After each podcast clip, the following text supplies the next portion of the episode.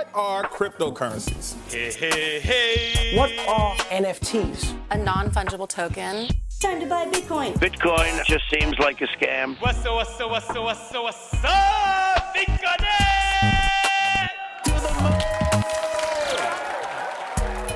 Hello, everyone. Welcome back to On the Ledger. I'm your host, Mol Said. It's been a while, I know, but I hope you've all been doing great as we're back on a Parisian rendezvous for the monthly recap.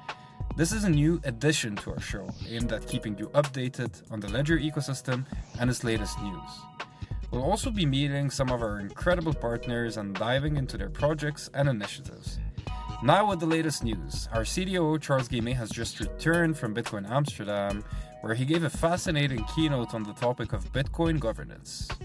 With the rising interest of institutions in Bitcoin, managing their access to the so called digital gold is gaining paramount importance. Today, we have Charles here with us to share his insights from the event, and we'll also pick his brain on the topic of Bitcoin institutional custody and governance. After Charles, we're excited to welcome Mike Schmidt from Brink.dev. He shed the light on the world of Bitcoin developers. Brink.dev is actually a non-profit that supports full-time Bitcoin core developers. These unsung heroes play a pivotal role in the health of the Bitcoin network. But that's not all, actually. From October 17th to November the 3rd, we're bringing back the BTC Orange Ledger Nano S Plus with an exciting discount.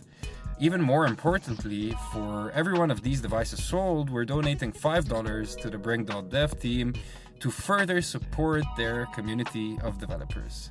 Now, let's get into the heart of the matter with Charles and learn about Bitcoin institutional governance. Here we go.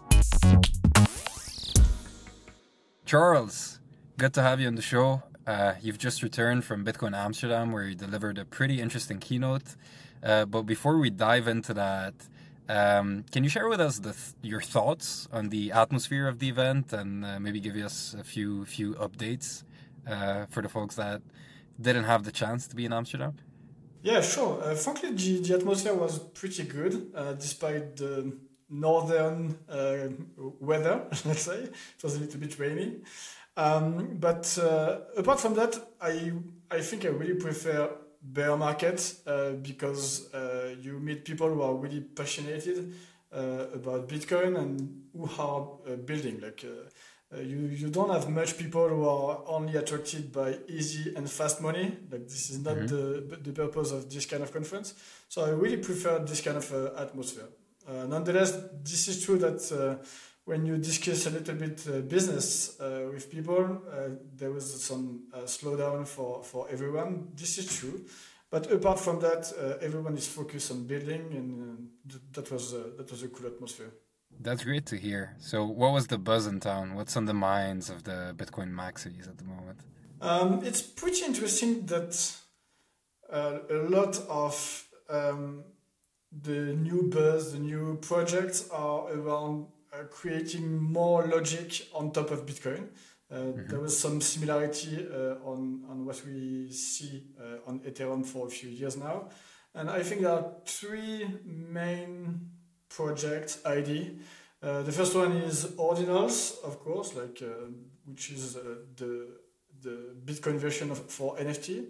And you have like two other um, interesting ID, which are uh, BitVM and Drive Chains. I, I can say a, a little uh, a little bit about that. Uh, BitVM is some complex mechanism that allows to implement some kind of optimistic rollup uh, for uh, the listeners who are um, uh, who are aware of uh, optimism, like all this layer two uh, running on on uh, on Ethereum. So the idea of BitVM is to do something similar to that, but on Bitcoin.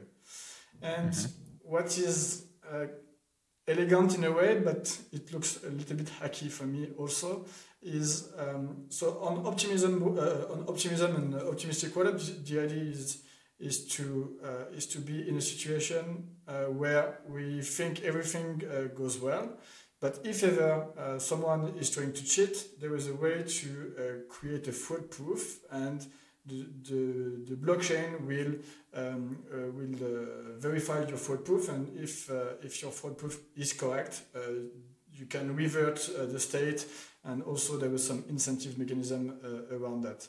And the difficulty for Bitcoin is there is no like the in order to execute complex logic on Bitcoin, it's very limited because of uh, the way uh, Bitcoin is structured. It's not Turing complete and so on. And uh, what they did uh, with BitVM is a complex mechanism that allows um, to verify there's fraud, there's fraud proof. And if uh, your fraud proof is correct, you would have to do like several transactions, and um, and you can uh, retrieve some collateral. So this is the this is the high level idea of BitVM. That's super interesting. So let me try to break this down. This is happening obviously on the Lightning Network or some sort of a Bitcoin layer two, because if you're actually reverting a transaction, it means that you're changing the state of of, of the blockchain, which is supposedly impossible with, with Bitcoin. So this is happening on some sort of like a Bitcoin equivalent of a of an Ethereum layer two, if I'm not mistaken. No, this is this is correct, and, Okay. and this is not Lightning. This is another uh, layer two, and Okay. but it it uses the same mechanism. Like you open a, a channel with someone else, so this is a state channel, uh, and then you uh, will evolve uh, this state according to the logic you want to implement, and then you have the fraud-proof mechanism uh, that allows you to retrieve the collateral that you put on this uh, state channel, just in case the other uh, party is trying to cheat. Interesting. So yeah, similar to like optimistic rollups, everything's getting batched together, and then the transactions, once validated, batched and validated, get then you know transmitted to the to the This is you know this main is the main chain. this is the end state ID. Uh, but frankly, Yeah. we are very far from being able to implement this. For now, this is uh, mostly like a research article, and I I'm not very optimist uh, optimistic on uh, this idea because it's very complex to uh, implement, and the fraud proof wouldn't be uh, that easy to uh, to implement as well. But it's I think it's a good idea. Uh, uh, it's um, interesting to see that the research uh, progress. Uh, so we'll see, we'll see. For now, I'm not We'll very optimistic for this idea, but it's interesting. We'll have to see where that goes. So Exactly. maybe we, we should get into your keynote. It had a pretty interesting title. How not to end up in, in jail. What's the story behind that title? Yeah, it's uh, it's a pro tip for everyone. How not to end up in jail. It's uh, generally speaking, it's a good practice in life.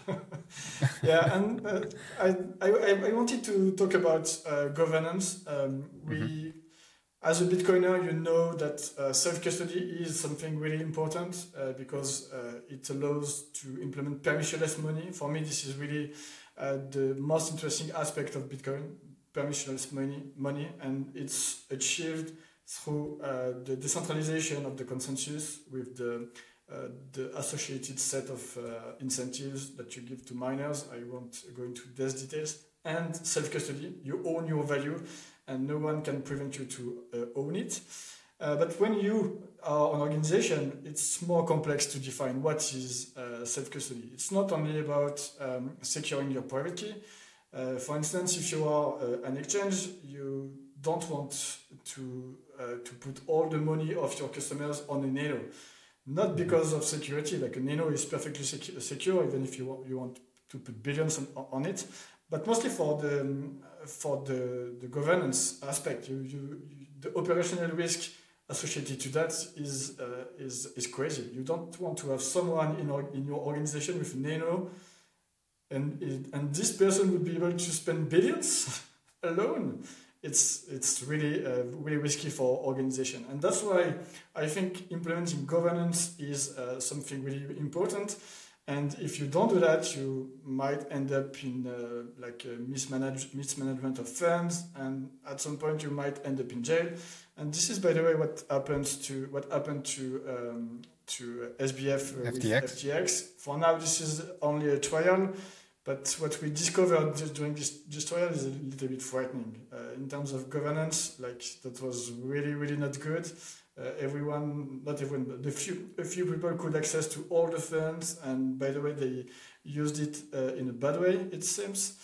So yeah, governance is really important. And I had also another um, story in mind, uh, which is uh, QuadrigaCX. I don't know if you remember. That was uh, I think Of course, a Canadian. there's the exchange. Netflix documentary. Oh yes, that's true. That's true. And uh, and the CEO just disappeared. Apparently, he was dead, but this is not that sure. And he was the only one to uh, have an access to the funds, which is again uh, not a good governance uh, setup. So yeah, this is what this is why I wanted to uh, to talk about that, and then I described a little bit the different options that could you could uh, implement on Bitcoin for uh, for the governance of the coin. That's that's super interesting. So, first of all, Bitcoin governance. People mostly think about the on-chain governance, but you're here mainly talking about the governance of Bitcoin treasuries by institutions. So, the ability for an institution to actually govern its own treasury and not depend on one set of keys or a single source of failure that could walk away with with, with the bank. Um, and and that's super interesting. So why do you see that as being a main channel challenge, especially in, in, in the current context? Um, obviously, you mentioned FTX and all of that, but is it is it related to the Bitcoin ETF, for instance? How is that going to come into play, and, and how is that landscape changing? Um, you know, um, in, in in this phase of the market. It's yeah, it's an interesting question and comment. Um, so I see uh, several challenges for the future of Bitcoin in, the coming years, and, and governance is definitely uh, one of them. Um, since I joined Ledger, like more than six, uh, no, almost six years ago now, uh, we are thinking about uh, institutional adoption. Like we, we uh, all the time we think it comes, it comes. There are some institutional adoption, but it's more like crypto native uh, company. Um, but with um, this ETF uh, thing, the spot ETF in the US that could be accepted, and as soon as there, there, will be one, there will be 20 uh, probably. I feel we are entering in, in the TradFi um, institutional adoption phase for Bitcoin, especially Bitcoin. Um, like you, we used to say this for, for six years, but now I really think it's coming. And uh, we, when we are um, talking with uh, with clients uh, for our B two B solution, we see more and more clients coming from uh, traditional finance, uh, even banks. Uh, banks are willing to offer Bitcoin to their customers, and they will they will need a strong governance. They are used to to having a clear governance process. They are used to to use high standards when it comes to security. Banks and traditional financial institutions are using HSM. Like all of this, they they know this very well, and I think we are entering in, in the phase where they, they are entering into into the, the market. Because back in the days, we discussed with banks and traditional finance, uh, uh, uh, company, institution, and so on.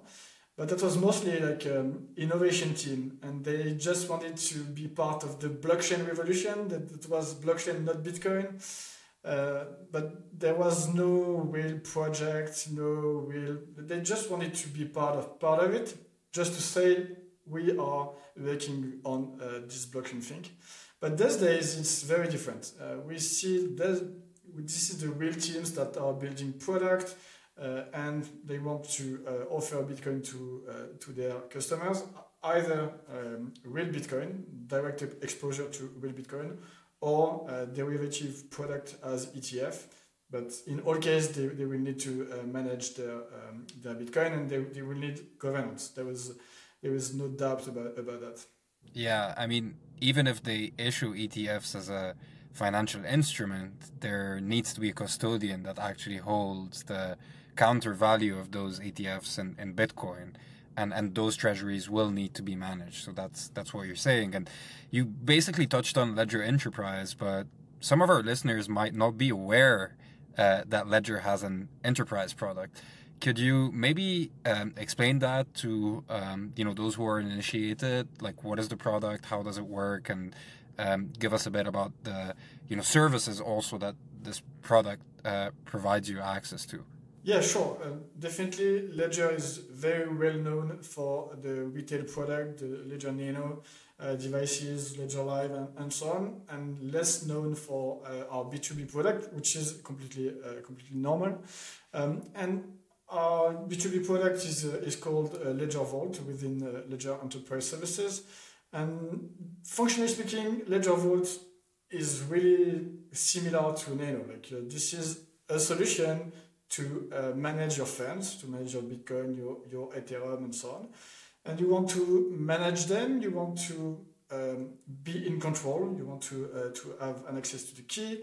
You want to secure them. It's even more important for uh, financial institutions because they are um, potentially uh, storing billions. So this is what we built. But on top of that, we have built a, f- a governance, framework which is very flexible. And as an organization, they will define different roles. You have uh, administrators, you have uh, operators, and as an administrator, you uh, will define uh, a set of rules. Uh, for instance, you will say this specific group of people has an access to uh, the following list of accounts. Uh, they can make transaction uh, only to uh, this address, uh, which is the whitelist. Um, if they want to make transaction to another address, they can, but they need to gather three approvals out of five. One of them must be the CFO uh, above a certain threshold. Like all this uh, governance um, can be implemented on uh, on top of Ledger Vault, and it's completely chosen by the organization. The organization has um, uh, different needs, uh, different needs in terms of governance. Um they use different type of accounts. Uh, something, so, uh, some wallet could be very hard, so everything is automated. Uh, all the everything can be controlled through API, but you you will only leave like five percent of your treasury uh, in this hot wallet, uh, maximum five percent, let's say. And for the rest, you will want more governance and more controls when it comes to doing transaction from these colder wallets. So this is really what what can be uh, built with uh, with Ledger Vault, all this governance framework, and you you also have the trusted display property, uh, which is important. When you consent for a specific action. You want to understand uh, what kind of action you consent, and this is why we are uh, giving to uh, um, Ledger Vault customers a personal security device, which is basically um, like like a hardware wallet, but the the seed is, is not inside the hardware wallet you just use it for authenticating yourself to the platform and to have the trusted display and consent uh, the approvals uh, you, you, you're, about to, uh, you're about to do. And finally, we are using HSM uh, for hardware security module, uh, which is the, the standard in uh, traditional finance. That's amazing. So the idea is that the folks working at the company will all have different devices, and depending on where you sit within the hierarchy, you're able to spend a certain amount or to spend a certain amount um, to a specific recipient. And then, you know, once you go over specific thresholds, you need more approvals. Um, you know, it's kind of like a normal purchase order process in a, in, in a company, right? But that's just the kind of the, the blockchain version of that with obviously multi-signature and uh, ultimately um, you know providing you also with uh, the ability to access different services. Do you want to get into that? Because it's not only about you know holding the, the, the, the assets. You also have the ability to benefit from a set of different services um, if you wish to. Yeah, totally. Um, we we have integrated the, the Ethereum ecosystem uh, quite uh, finely and we have uh, something called uh, smart contract interaction. So you can connect connect your vault to Uniswap if you want, and as soon as you will like do a decentralized swap with uh, Uniswap, then uh, uh, according to your governance rule, either you can do any swap on your own, or you can define threshold. You can define a different set of rules uh, for um, granting uh, certain rights to a certain user. And again, Ledger DNA, you will have on your device, um, on, the trusted display, a confirmation of the transaction you're about to do. Uh, you're about to uh, swap this amount of Ethereum on, uh, on, on Uniswap against USDT or, or something, and then uh, you can verify on the device. So Uniswap is only an example. We have uh, integrated uh, all the smart contract. Uh, like we have, a, we have a generic way to uh, to, to discuss with uh, smart contract, to interact with smart contracts with uh, security, and also we are supporting. plenty of blockchains. to be honest, I, I don't even have the number in mind, but we, we are supporting plenty of blockchain on on Ledger Vault as well. And there is something else we are working on, which is uh, very important and that has a lot of traction. Um, that is called TradeLink.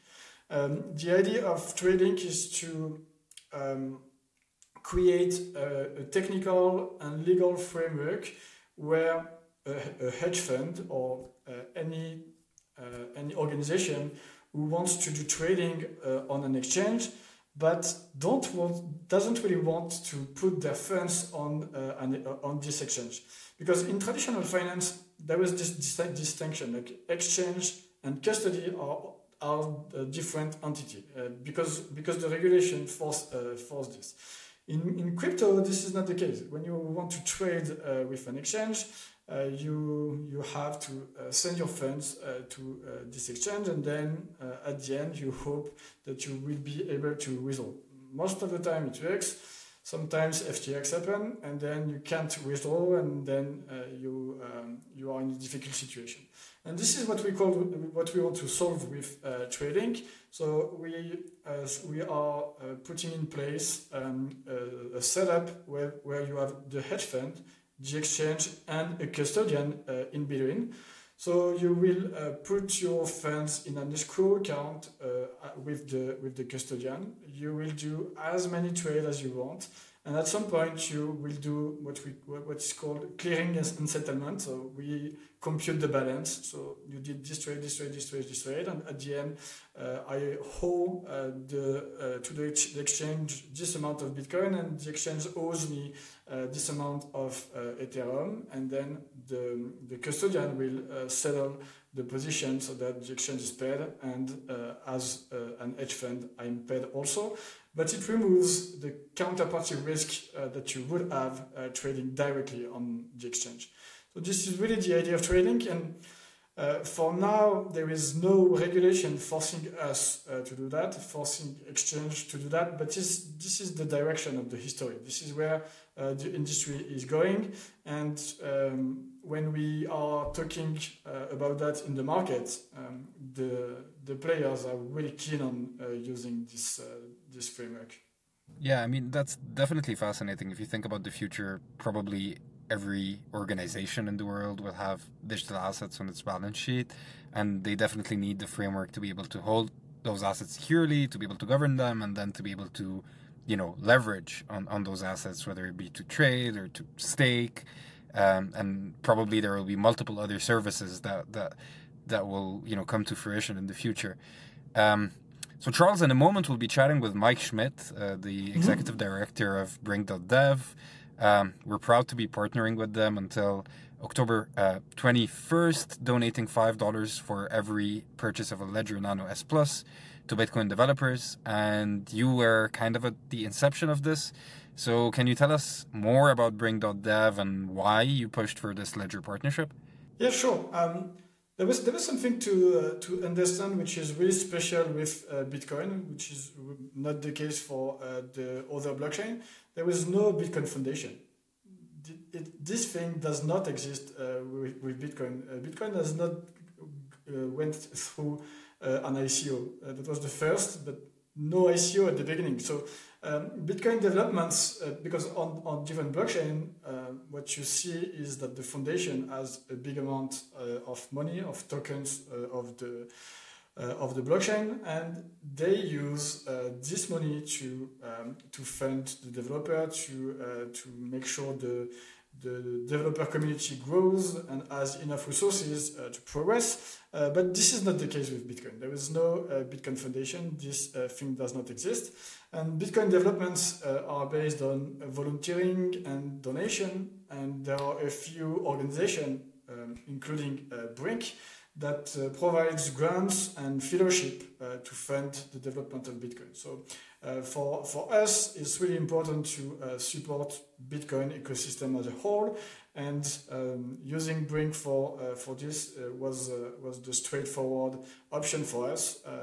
they are supporting the Bitcoin developer community through funding uh, on one side, also uh, through education. Again, education is uh, is something very very important uh, in our space. Uh, we we are um, at Ledger. We are spending a lot of time and resources uh, for that, and this is really important. The blockchain, Bitcoin, is a big paradigm shift, and understanding it is not that easy. So it's also. part of our mission to help people to to understand things and also they are doing some mentoring so they are very deep in uh, in the bitcoin uh, community and bitcoin de development. Uh, so uh, that was important for us to uh, to participate uh, to bitcoin development. So we just wanted to humbly participate in this journey and this partnership is was a good a good vector to do that. Awesome. Thank you charles. We'll hope to see you soon again for our monthly recap. And there you have it, folks, a recap of Bitcoin Amsterdam with Ledger CTO Charles Guillemet. Let's continue our journey into the fascinating world of Bitcoin developers with Mike Schmidt from Brink.dev. Hello, Mike. Welcome to the show. How's it going? Great. Thanks for having me. Pleasure. So we just got off with Charles, and we briefly touched on, um, you know, Brink uh, earlier, and I, I just wanted you to give us a deeper understanding of what Brink is and Maybe tell us the story of how it came to life. Yeah, first to describe Brink briefly, we're a charitable organization. We have a 501c3 status in the US, and we have a mission of supporting open source developers that are working on Bitcoin. And so, not building on top of Bitcoin or building a business or building something that uses Bitcoin, but the actual Bitcoin core software that underpins much of the Bitcoin network. We want to support the developers working on that common good for the industry. And we're funded 100% from community donations. We don't have any, any source of funding other than the community's willingness to support us. So, whether that's individuals like folks sending us sats over Lightning, or whether that's Jack Dorsey, who recently made a donation, or whether that's Bitcoin businesses like folks like you, uh, folks like Ledger, who are supporting our efforts. Um, we're totally community funded, and those donations then allow us to support the developers working on Bitcoin Core. So we focus on uh, Bitcoin software, specifically Bitcoin Core, and some of the research and development around that piece of software. Um, right now, we're funding eight developers, and seven of those developers are full time and we have a office in London where some of the folks work together and share knowledge. Obviously, Bitcoin development and Bitcoin in general is a is a global thing, and developers are spread throughout the globe. But we've heard from our grantees as well as some other developers that being in person with other experts um, really provides a way to collaborate and, and level up. So we also have an office in London for our grantees. And uh, the, the question about you know, the genesis of Brink. I've been a long time contributor to Bitcoin Optech. We're an educational resource around Bitcoin and Lightning technology. Folks may be familiar with our weekly newsletter covering developments in the Bitcoin and Lightning spaces. And if you're not, check that out at bitcoinops.org. And so I've been contributing there for several years, and I met John Newbery, who was one of the Bitcoin Core developers at the time, and we had been both contributing for several years.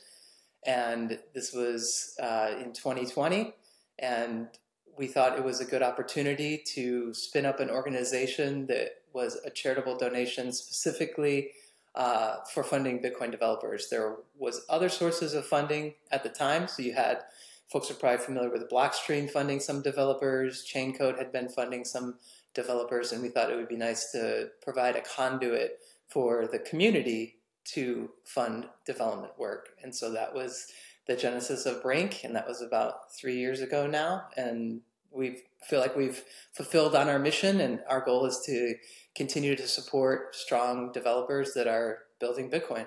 That's awesome. I love a lot about what you said. It's like a decentralized community. You exist, uh, you know, probably in all continents or, or you know at least uh, uh, lots of you know different regions around the world but you also have like this physical place where people can actually get to meet and collaborate um, but maybe you know you mentioned bitcoin core developers a few times and and let's try to help out you know the folks that aren't tech savvy and, and probably listening to this um, episode um, who are bitcoin core developers and why are they so crucial to the bitcoin network yeah i think there's um a lot of folks have similar questions, even even folks who are hardcore Bitcoiners. Is uh, what are these Bitcoin core developers doing?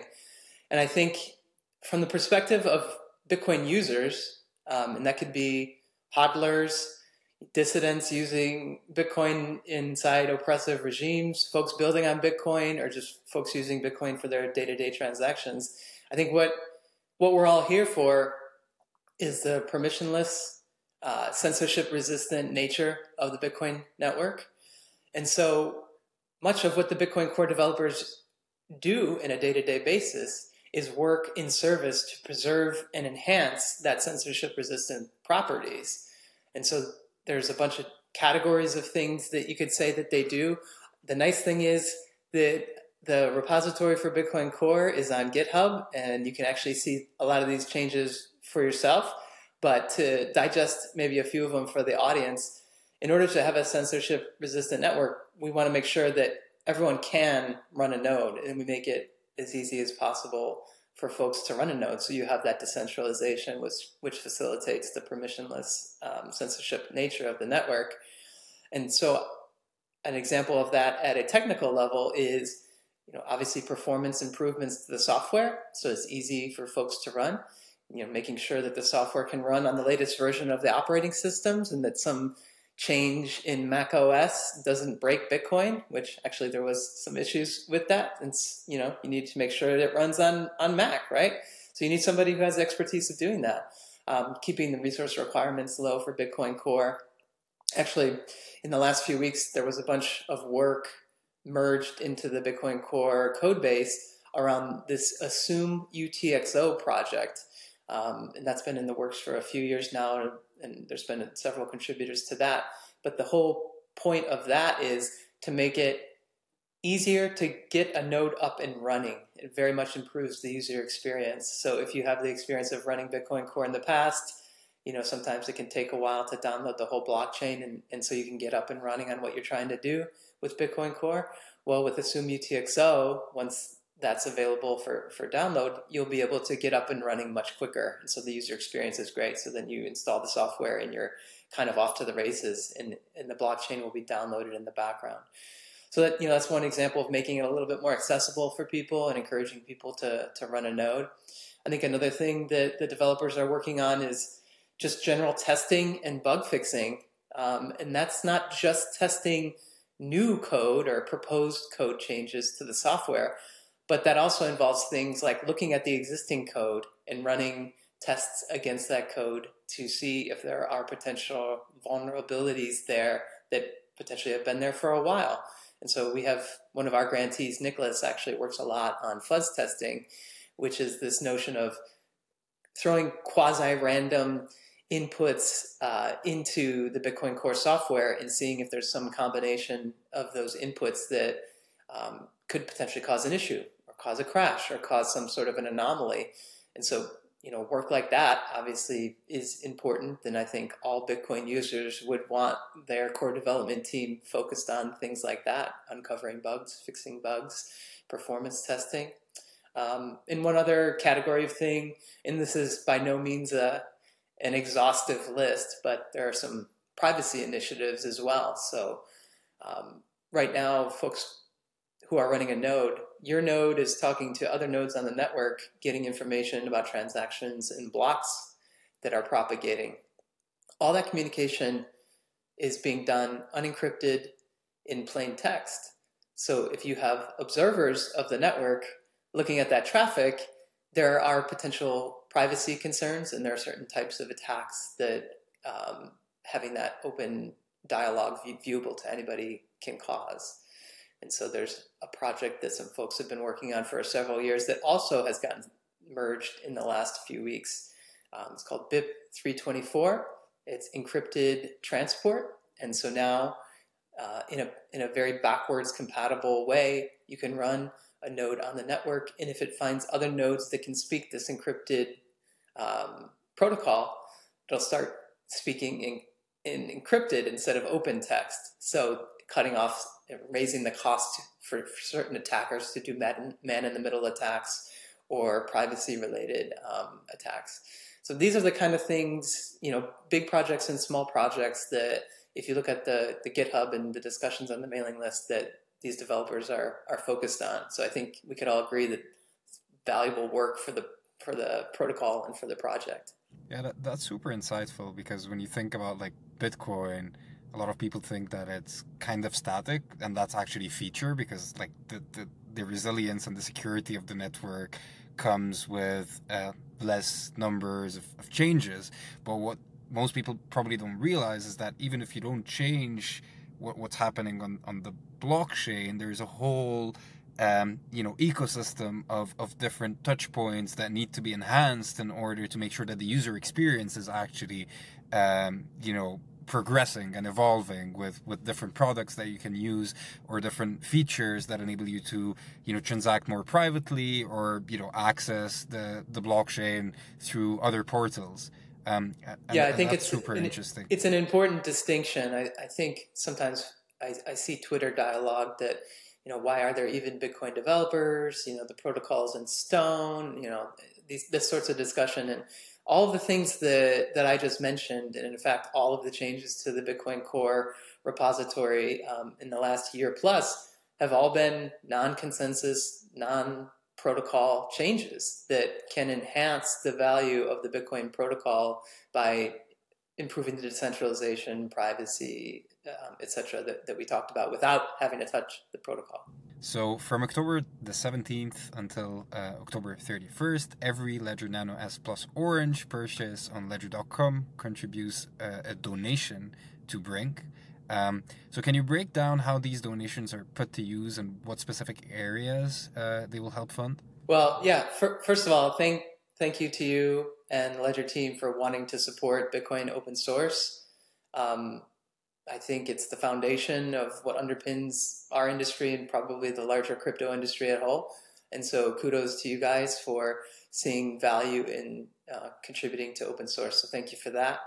In terms of uh, any donations that Ledger or any of the listeners or viewers to this show make, uh, 100% of the funds that are donated, whether that's in Bitcoin or uh, via Lightning or fiat, goes to the developers. Um, Brink is in a fortunate position that our administrative costs were handled by some founding sponsors. So even things like forming the not for profit organization and paying for lawyers and auditors and things like this, though those came out of our founding sponsors' donations. And so all new donations go directly towards the grantees that are working on the types of things that we outlined earlier, whether that's Niklas and his fuzz testing that we talked about. Um, there's some important work that Sebastian, also known as the Stack on GitHub, is doing a lot of review work. You have Gloria and her work towards package relay that's going to improve fee management and layer two protocols like Lightning. Um, so they, those folks are the beneficiaries of all these donations. So thank you. Shout out to all of the folks you mentioned. Uh, I think everyone appreciates their work. Um, but it's actually something that most people might, you know, ask themselves this question is, um, what, how would actual Bitcoin developers manage to sustain themselves and continue their work without organizations such as Brink uh, or others in the space? Sure. Yeah. Uh, one way to think about open source is that either the developers are donating their time you know maybe they have an interest in in the technicals of it or they have some um, moral imperative themselves that they want to work on this technology uh, but they, at the end of the day they're donating their time. Or organizations and individuals are donating money to support them to be able to allocate their time to work on the bitcoin software. So you know when Bitcoin was originally announced and released, and in the years after that, there was no such thing as getting compensated for your work on, on Bitcoin. It was very much the former category of folks donating their time to work on this, you know, work on the protocol.